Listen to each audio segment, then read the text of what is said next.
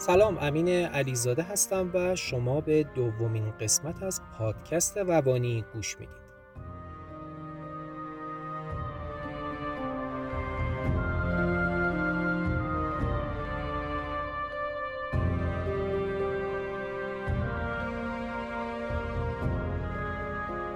پادکست روانی جایی که قرار در اون با تعریف دست نوشته های افرادی که مبتلا به اختلالات روانشناختی هستند به پیچیدگی های روان آدمی بپردازیم. در قسمت قبل به اولین اپیزود از داستان تری چینی گوش دادیم که مبتلا به اختلال دو قطبی بود. فهمیدیم که اونقدر زندگی بهش سخت گرفته مخصوصا بعد از مرگ پدرش بر اثر سرطان که تصمیم می‌گیره بالاخره در شب کریسمس به زندگی خودش پایان بده. گرچه در این قصدش کاملا جدی و مصمم همه چیز رو مهیای خودکشی می‌کنه اما موانعی سر راش سبز میشن که خب اندکی سرعتش رو کند می‌کنن. از برف شدیدی که در اون شب میبارید تا گم شدن کلید خونش و البته یک کلید سازه تا حدودی مشکوک و نامتعارف که گرچه لطف خیلی بزرگی بهش می‌کنه و بعد از یک ساعت و نیم رانندگی خودش رو به اون میرسونه تا قفل در اتاقش رو براش باز کنه اما وضعیت غیر طبیعیش کمی تری رو میترسونه. با این حال تری اونقدر تحت تاثیر آخرین دوره مانیاش قرار داشت و حسابی مست کرده بود که تصمیم غیر عاقلانه ای می‌گیره و بعد از اینکه بالاخره با شکستن پنجره اتاقش در ورودی خونه رو باز می‌کنن از کلیدساز دعوت می‌کنه که همراهش بشه و چند پیکی می گساری کنه. حالا به ادامه ماجرا گوش خواهیم داد.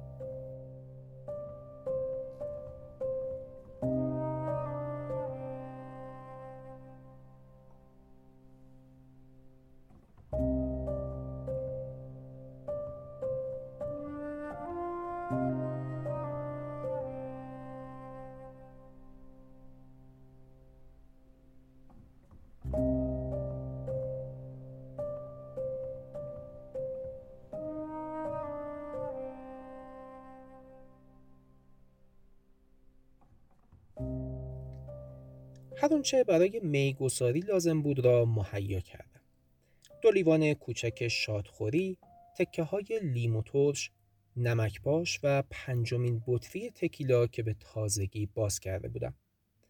از آنجا که احتمالا این آخرین میگساری عمرم بود دوست داشتم چیزی عمیق و تاثیرگذار بگویم اما بیشتر از آن نوشیدن را می‌خواستم گفتم بزنیم به سلامتی شکستن وقتی دستهایمان را بالا آوردیم و لیوانهایمان را به هم زدیم دیدم یک لکه خون روی آستین پیراهنش افتاده است.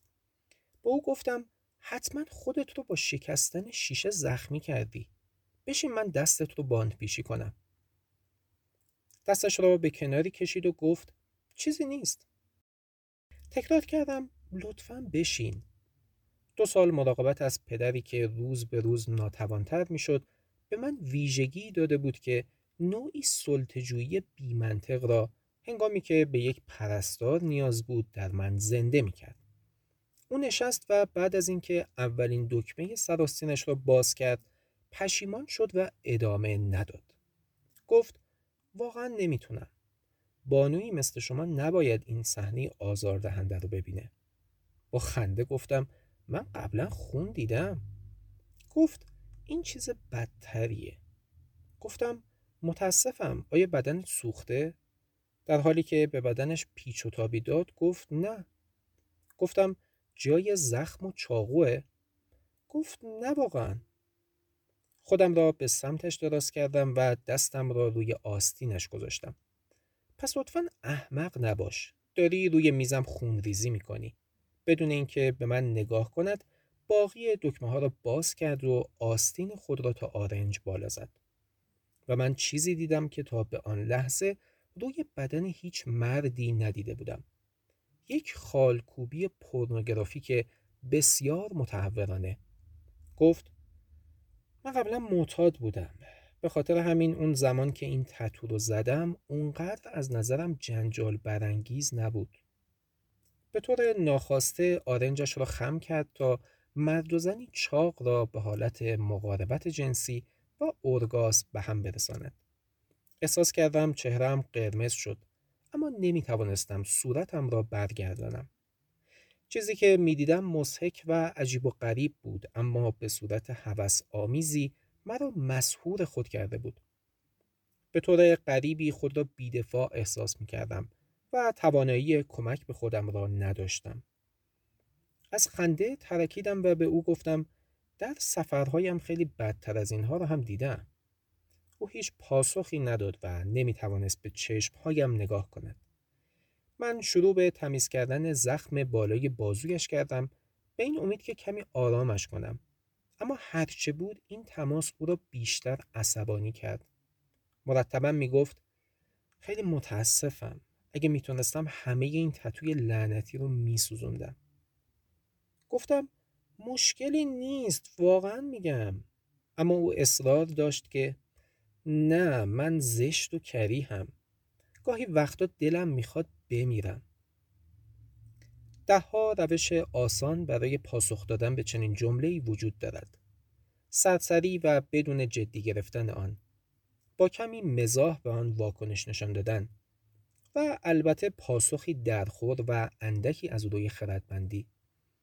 اما به طور مسخره ای این جمله او من را سست و بیحوصله کرد. در آن لحظه تنها منتظر این بودم که این مرد بیچاره برود تا بتوانم در نیمه شب کلک خودم را بکنم. حالا قرار بود بنشینم و به او در مورد ارزش زندگی اطمینان دهم. تنز ماجرا همین بود. لیوانهایمان را برای شات دیگری از تکیلا پر کردم. او لیوان را به کناری زد و سرش را تکان داد. دیدم که قطره ای اشک در گوشه چشمش شروع به شکل گرفتن کرد. مردی بیدندان با یا بدون یک خالکوبی عجیب و غریب دارد رنج می کشد و من خیلی خوب می دانستم که این چه احساسی است. بازویش را برگرداندم و روی مچ دستش تصویری از یک شیطان شاخدار در حال رقص نمایان شد. روی آن مقداری تکیلا ریختم کمی نمک زدم و خم شدم و بین تاندونهای دستش را لیسیدم. یک شات دیگر به یک بار سر کشیدم. لیوان را محکم به روی میز کوبیدم و تکه لیمو در دهانم فشردم. گفتم این چیزیه که درباره این تتوهای احمقانت فکر می‌کنم. حالا دیگه بنوش. شب کریسمس ها. افکار و مقاصد مانیا همیشه خوب است. عواقب آن تقریبا هرگز. من واقعا با کارهایی که می‌کردم منظوری جنسی نداشتم. من فقط از سر مهربانی منظورم این بود که حیوانی یک حیوان زخمی دیگر را لیس می‌زند. اما بعد او به یک باره ایستاد. بازوهای مرا گرفت. به طرف خودش کشید و لبهایش را محکم به لبهایم چسباند. سعی کردم خودم را از میان دستانش خارج کنم اما او خیلی محکم من را گرفته بود و مصرانه با لبهایش صورتم را می فشرد. من سکس نمی‌خواستم و تنها دوست داشتم یکی دو دقیقه با او صحبت کنم بعد می‌خواستم بمیرم. به علاوه دهانش بوی گند می‌داد تاریک و ترش و من نمی توانستم از شر تصویر آن لسه های جگرگونش در ذهنم خلاص شوم. موج شدیدی از تنفر و انزجار درونم پیچ می‌خورد. بخشی ناشی از تکیلا و بخشی ناشی از طعم استفراغ. یک بار دیگر تلاش کردم خودم را برهانم. احساس کردم دستهایش شل شد. یک گام گیج به عقب برداشت و شنیدم نه. تنها یک کلمه نه. نمی‌دانم کدام یک از ما قبل از سیاه شدن دنیا آن کلمه را گفته است.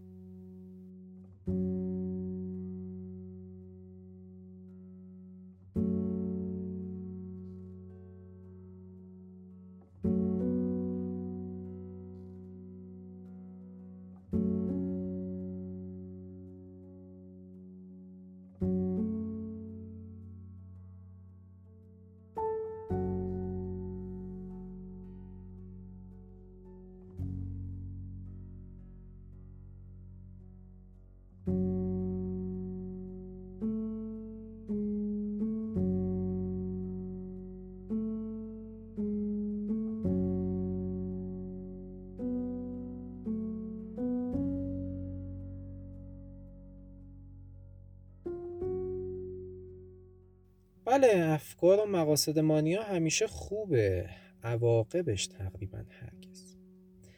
می‌دونید چرا تری چنین حرفی می‌زنه؟ اونایی که سابقه تجربه دوره از مانیا رو در زندگیشون داشتن به طرز غریبی نه تنها عموما احساس نارضایتی نمی‌کنن بلکه خیلی هم خوششون اومده. بیراه نیست که خیلی حاضرن به هر طریقی شده حتی به طور مصنوعی چنین حالت روحی رو در خودشون ایجاد کنن.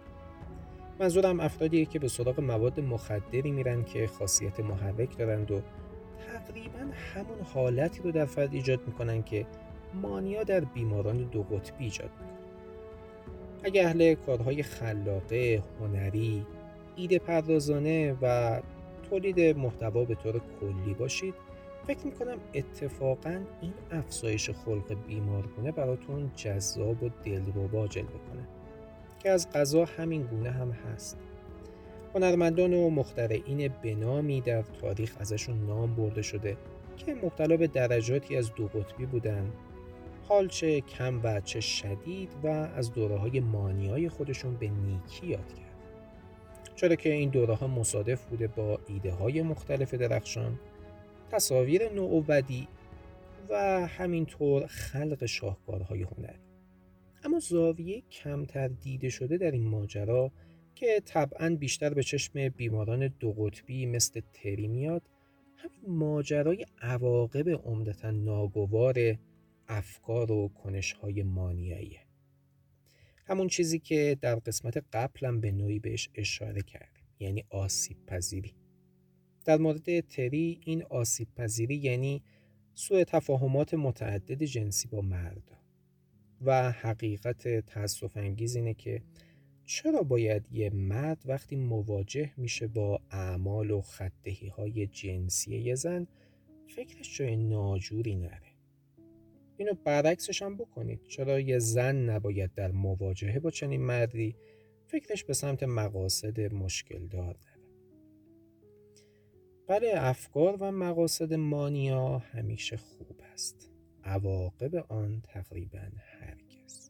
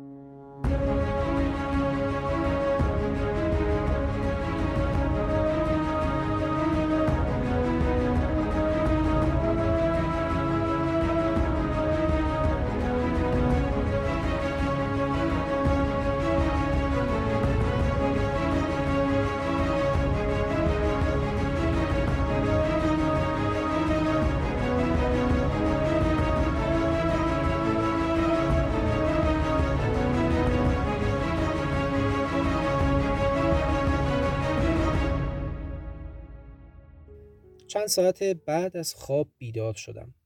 با پاهایی باز از هم ولو روی تخت و به طرز غریبی خشک و کبریت. همه چیز خیس و نمناک بود. تنها بودم.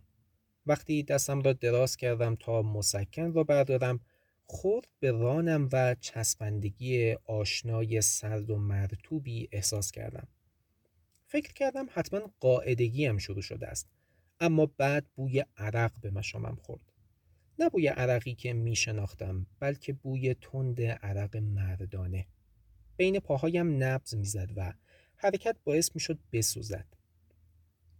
نگاهشان کردم پاهایم غرق در خون و کبودی های قرمز رنگ تازه ای روی آنها نمایان شده بود. واقعا نباید آنقدرها هم مهم باشد. مدام به خودم می گفتم به محض اینکه بتوانم بلند شوم و قرص هایی که منتظرم بودند را ببلم خواهم توانست این بدن را برای همیشه ترک کنم. اما آنچه به سرم آمده بود مهم بود. خیلی هم مهم بود. به همان علتی که دوست داشتم از خانه این مرتب و بی با نقص بیرون بیایم برایم مهم بود که پاک و پاکیزه بمیرم. دوست نداشتم هیچ هرج و مرج و شلوغی از من باقی بماند. به ویژه هیچ گونه خداحافظی حتی برای اثبات بیگناهیم. من قبلا بیش از سهم خودم خداحافظی کردم. نمی‌خواستم چیزی را به یاد آورم و مطمئنا دوست نداشتم چیزی را احساس کنم. اما ناخواسته و به یک باره اشکم جاری شد. با آنها خاطرات دوباره به من هجوم آورد. لبه شکسته و دنداندار یک بطری آبی. قبل از اینکه بین پاهایم ناپدید شود جلوی چشمانم رفت و برگشت می‌کرد. دستی سنگین که گلویم را میفشرد. منخرینی هنهن زنان درست بیخ گوشم و شیاطینی کوچک که در هر جایی در حال رقصیدن بودند. مواج در سطح پوست او و پوست من. دوباره به مزایک خون روی ملافه ها نگاه کردم خون بسیار زیاد همه اینها نمی‌تواند ناشی از پارگی های رانهایم باشد که کاملا کم عمق به نظر می رسیدند. نه باید زخم عمیقتری وجود داشته باشد. دستم را دراز کردم و آرام میان پاهایم را کاویدم. انگشتانم با خونی تازه و نرم بالا آمدند. بله اگر به دنبال آن باشید همیشه یک جایی زخمی عمیقتر وجود خواهد داشت. خسته و کوفته روی بالش دراز کشیدم اما درد جسمی دیگر مرا آزار نمی‌داد. سونامی که سعی می کردم از زمانی که به سانتافه رسیدم از آن اجتناب کنم حالا با نزدیک شدن این موج شیطانی کوچک و حقیر به نظر می رسید. چشمانم را محکم بستم لبم را گاز گرفتم. اما با درک اینکه برای اولین بار در زندگیم کاملا و مطلقا تنهایم در هم شکستم. صدایی درونم التماس می‌کرد. اگر فقط بابایی زنده بود او حتما مرا از شر همه اینها نجات می‌داد. نه فقط از چنگ آن مرد شیطان صفت با آن بطری آبی شکسته دندانه دارش. بلکه از شر آن حالات مانیایی خطرناکی که مرا به سمت این مردان میکشاند و حملات افسردگی و افکار خودکشی که در پی آنها میآمد. اگر فقط بابایی زنده بود هیچ شک از این اتفاقات نمیافتاد. هیچ سانتافهی وجود نداشت. اگر فقط بابایی زنده بود آه نه حقیقت این است که اون مرا از هیچ یک از اینها نجات نمی‌داد. نه دوره های مانیا نه افسردگی ها و نه هیچ یک از عواقب آنها. زیرا به سادگی حتی وجود این بیماری را انکار کرد. بدون کوچکترین شوخی به من می‌گفت همه اینها تو ذهن توه فقط. او به روانپزشکی اعتقادی نداشت احمقانه به خود اتکایی معتقد بود. اینکه تنها به خودت اتکا کنی و سعی کنی زندگیت رو به پیش ببری. در انتها حتی به این هم اعتقادی نداشت. حتی دیگر به من هم اعتقاد نداشت. درست همان لحظه که بیشترین تلاش خودم را داشتم که این خاطرات آزاردهنده را فراموش کنم ناگهان با جزئیات کاملا ملموس به سمت من برگشتند. خاطرات تند و خفه اتاق بیمارستان. برای هر دوی ما شبی طولانی بود. تا آن زمان سرطان تا مغز استخوان سرایت کرده بود و حتی مورفین تزریقی نیز نمی‌توانست درد را برای مدتی طولانی از بین ببرد. در ده روز گذشته که روی یک کاناپه کنار تخت پدرم میخوابیدم تمام وسایلم تنها در یک چمدان خلاصه می‌شد. چمدانی که با عجله و سرسری بسته بودم هنگامی که منتظر بودم امدادگران اورژانس از راه برسند به جز تعداد قرص هایی که مصرف می کردم به سختی میفهمیدم که آیا روز است یا شب آن روز از روی وظیفه داشتم قرص های نوبت صبح هم را چک می کردم. شیرین اندازه دو کف دست بودند. سرم را که بالا آوردم متوجه شدم پدرم به من نگاه می کند. روی تخت خم شدم و به نشانی صبح به خیر پیشانیش را بوسیدم. اما او ناگهان سرش را برگرداند. پرسیدم چی شده بابا؟ پرستار لازم داری؟ سرش را به نشانی تایید تکان داد و من دکمه درخواست کمک را فشار دادم. پلکایش میلرزیدند و به زور آنها را باز نگه می داشت. اما تنفسش منظم به نظر می رسید. بنابراین نشستم و به بررسی قرص هایم ادامه دادم. چند دقیقه بعد که پرستار شیفت رسید من پدرم را به آرامی تکان دادم. بابا پرستار اینجاست. چیکار داشتی؟ چشمانش غمگین بود و چهرهش غریب. رنگ پوستش از قرمزی خون توهی شده بود و به خاکستری می‌زد. اما وقتی نشست و با پرستار صحبت کرد صدای او به طرز شگفتانگیزی قوی به نظر می رسید. به میز کنار تخت اشاره کرد و گفت سندی در کشوی بالا وجود دارد و من یک خودکار می خواهم. پرستار کشو را باز کرد و کاغذ را بیرون آورد. می‌دانستم که چه بود زیرا به وکیل پدرم کمک کرده بودم تا زیر آن را به عنوان شاهد امضا کنم و ثبت سند شود. پرستار قلم را از جیبش بیرون کشید و آن را به همراه نامه به پدرم داد. سپس برگشت تا از اتاق خارج شود. پدرم گفت نه بمون تو اتاق یه نفر باید این رو ببینه. با انگشتانی لرزان و کمتوان سر خودکار را درآورد و شروع کرد به جستجوی هر جایی از سند که نامی از من آورده شده بود.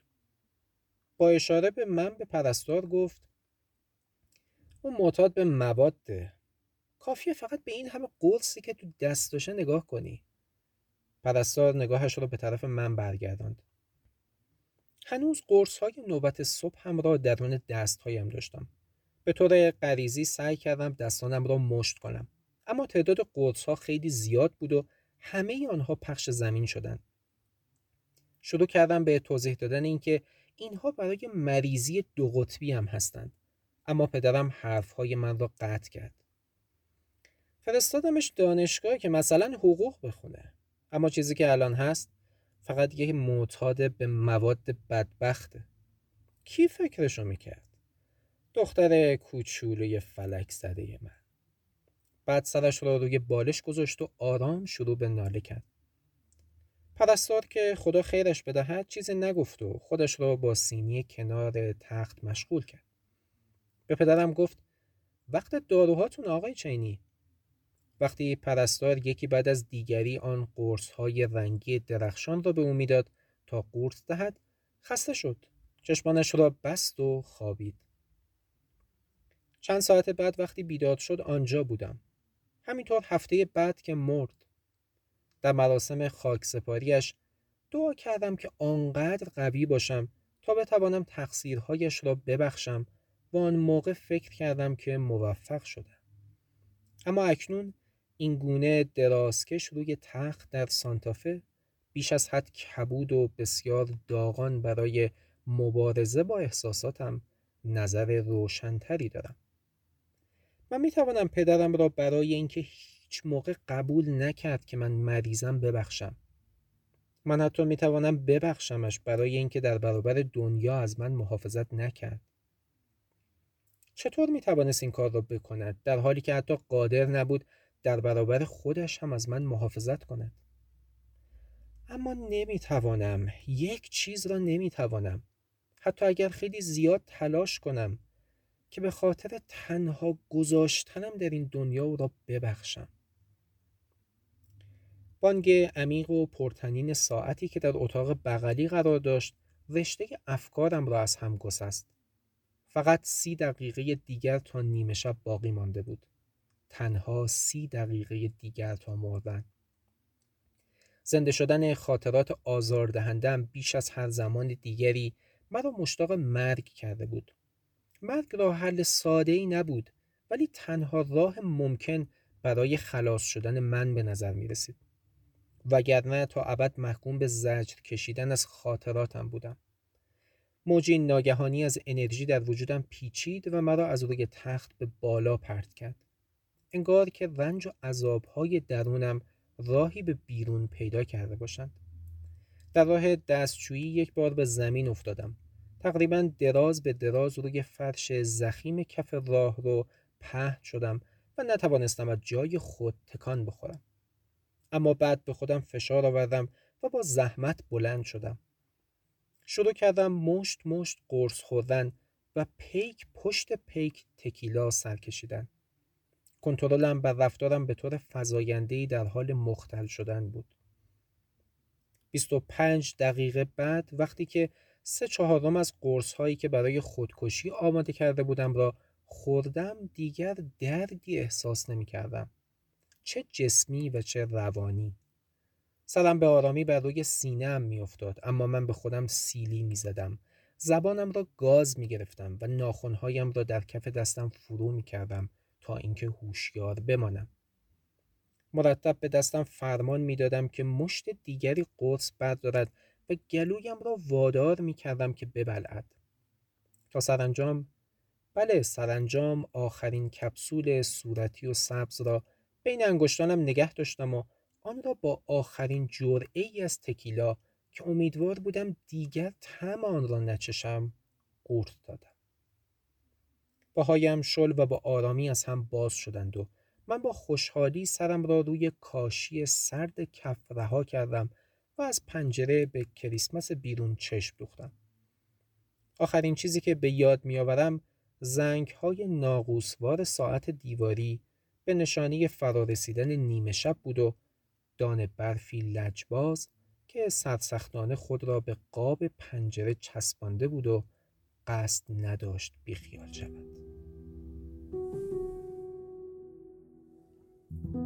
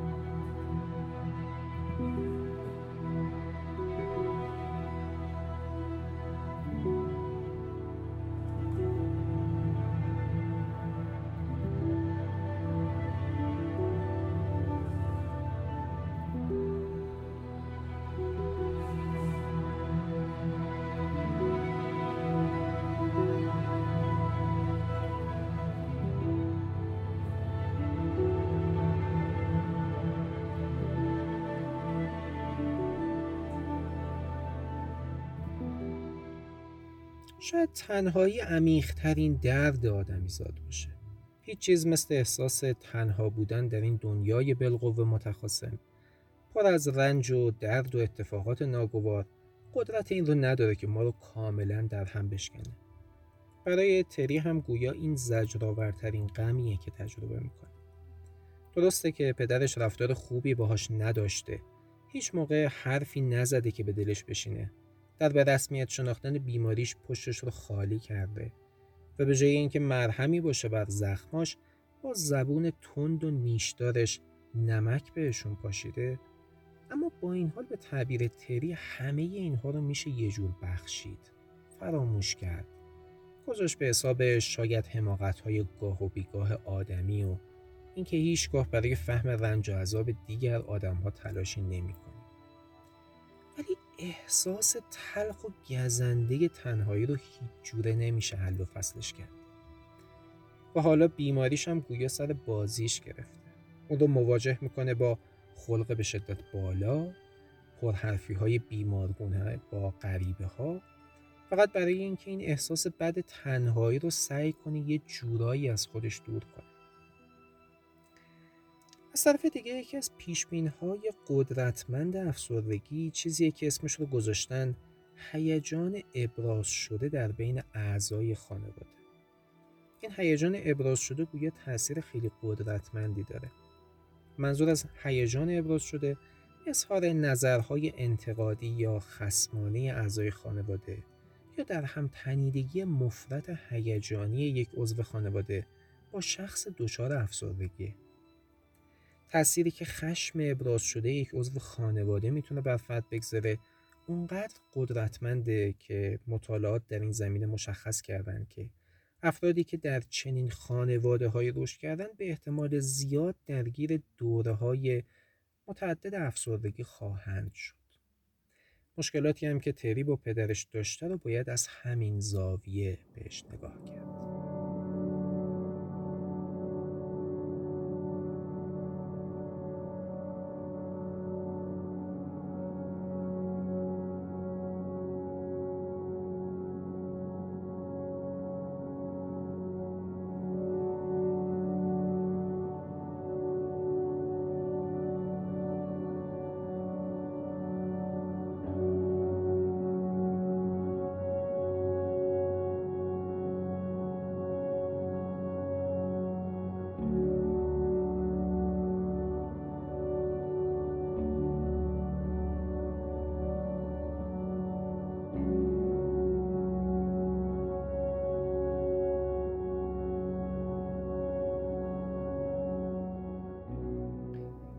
نمی‌دانستم عاقبت وارد بهشت شدم یا جهنم یا حداقل اینکه بدانم در برزخم. در عوض در یک بیمارستان عمومی به هوش آمدم در حالی که به تخت بسته شده بودم و دستگاه های زیادی به من وصل بود. هوا پر بود از بوی ناخوشایند و مخلوط زغال و استفراغ. به طور غیرقابل کنترلی حالت تهوع داشتم. می‌دانستم که آنجا بهشت نبود زیرا که آنها مدام از من در رابطه با بیمه هم سوال می‌کردن به اینکه جهنم هم باشد مشکوک بودم زیرا پزشک معالج چشمان آبی مهربانی داشت و با خوشقلبی دستم را در دستانش گرفته بود. تو زنده ای ما شما را به موقع پیدا کردیم. دختر بسیار خوششانسی هستی. سرانجام فهمیدم که به واقع وارد جهنم شدم. من موفق نشده بودم. سالها طول خواهد کشید که دوباره بتوانم این حجم از قرص فرصت مناسب و پول کافی را در این مقیاس بزرگ برای یک تلاش دیگر دور هم جمع کنم. این یک ناامیدی واقعی بود.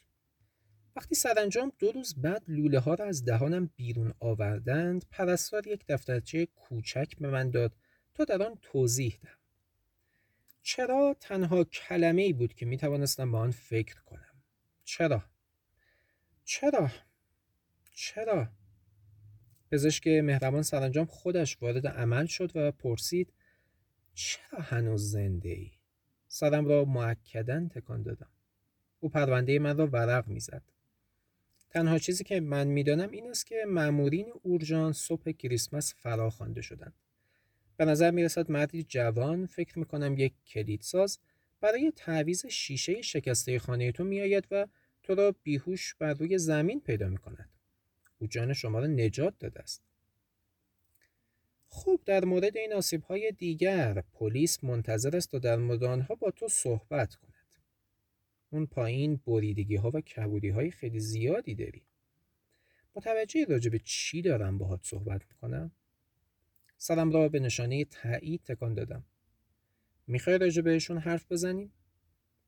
با آن چشمان دلسوز که به رنگ آبی آسمانی بودند نگاه کردم و سرم را آهسته، غمگین و با قطعیت کامل به نشانه نه تکان دادم.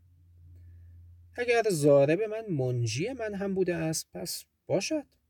شاید پدر بددل من هم در عین حال عزیزترین عشقم باشد.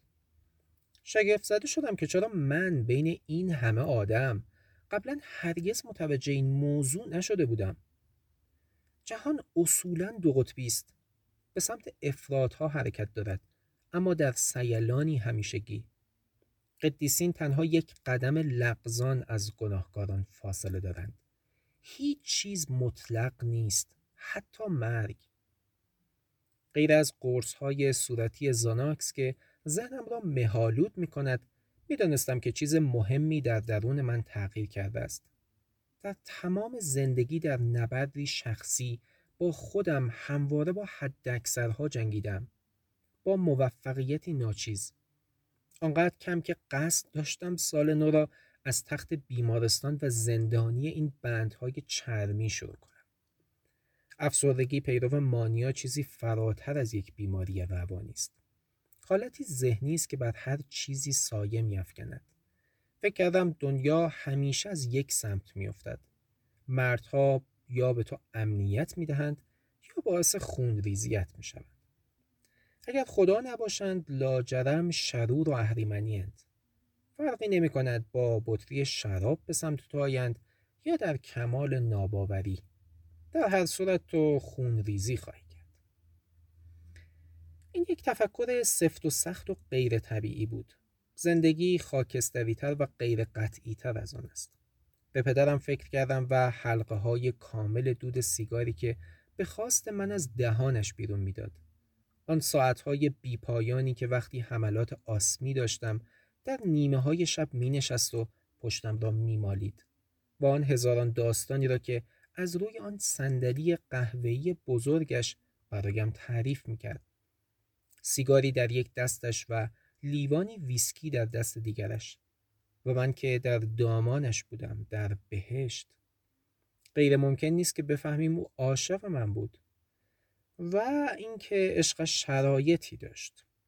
با این حال هنوز عشق بود. ترفند این نکته نقض این است که آن کلمه عظیم و تک حرفی را همیشه به خاطر داشته باشیم و پرستار داخل آمد چیزهایی را ودخ و فتح کرد و هنگام خروج یک جعبه دستمال کاغذی به من داد. داشتم گریه می کردم صورتم و سینم از گریه خیس شده بود. گریه ای از روی سرفگندگی گریه ای از روی یک سازش بدون میل. هیچ چیز مطلق نبود حتی ناامیدی. این زندگی را که به من برگردانده شده بود نمی‌خواستم. اما با این حال این یک هدیه بود و هدایای کریسمس همیشه باید باز شوند و قدردان گرفتنشان باشیم. در حال حاضر یا حداقل تا زمانی که بفهمم چرا هنوز زنده ام مرگ را باید کمی بیشتر به کناری بگذارم.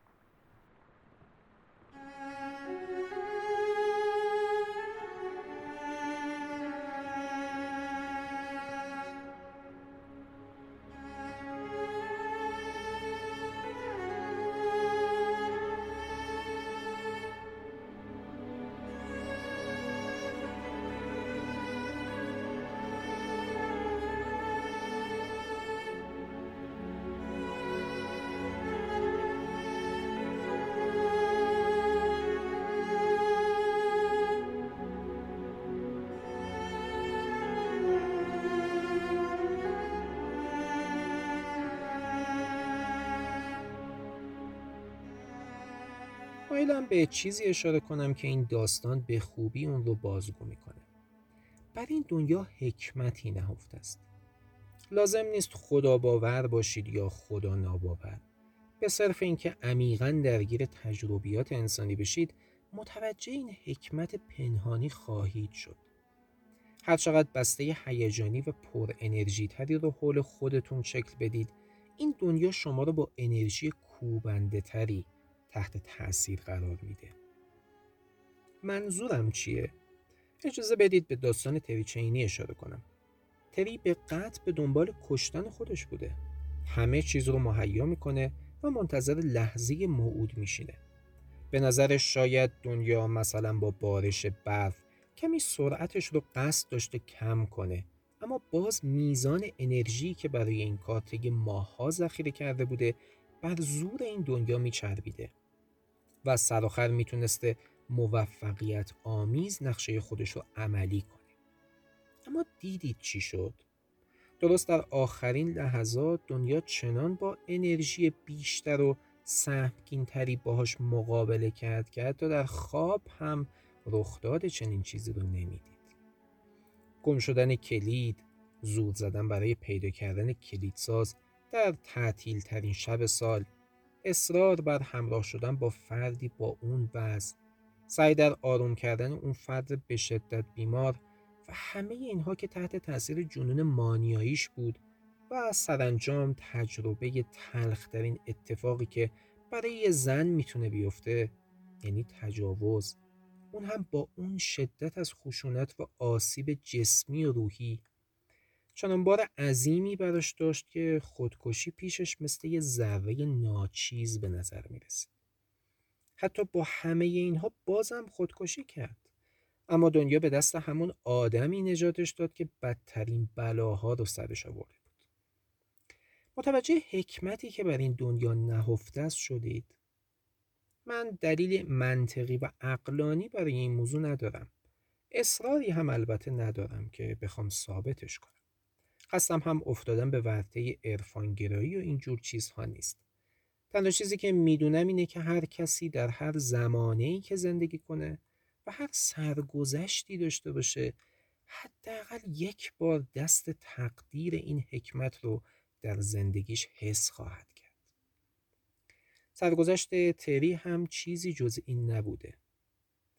می‌دونید که این حکمت نهفته در کمال آرامش وقتی که کارش رو به درستی انجام داده بود بهش چشمکی زد. همون موقع که دراز به دراز سنگین از قرص و مشروب ولو شده بود روی کاشی سرد کف اتاق و به تک دونه برفی در گوشه پنجره زل زده بود.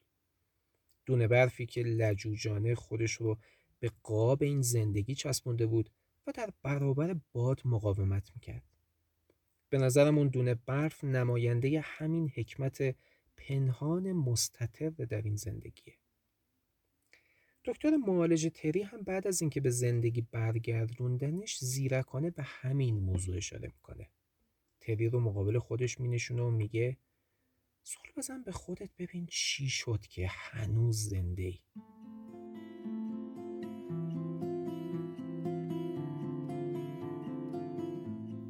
بسیار خوب به پایان این اپیزود رسیدیم. از اینکه تا به اینجا با من همراه بودید متشکرم. خدا نگهدارتون. Look at the street, it's sad without lips.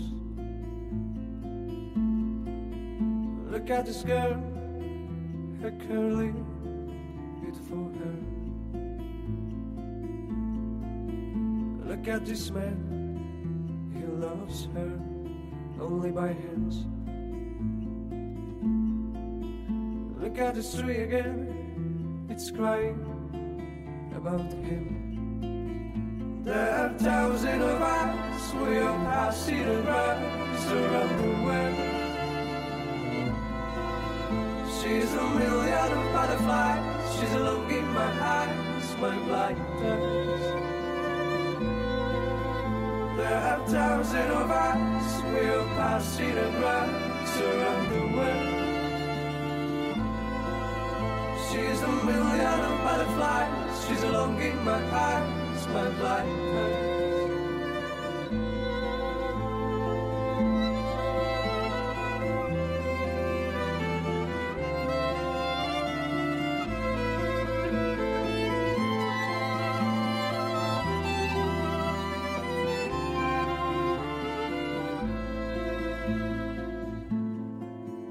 Look at the street, it's crying with him. Look at this girl, cause she had a dream. Look at this man, he loves her, only her head. And look at me, I'm falling distress.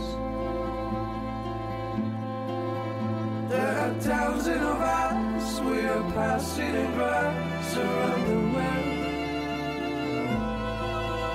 she's a million of butterflies, she's a long in my eyes, my blindness. There are towns in our eyes we are passing by, the world. She's a million butterflies. She's a in my eyes.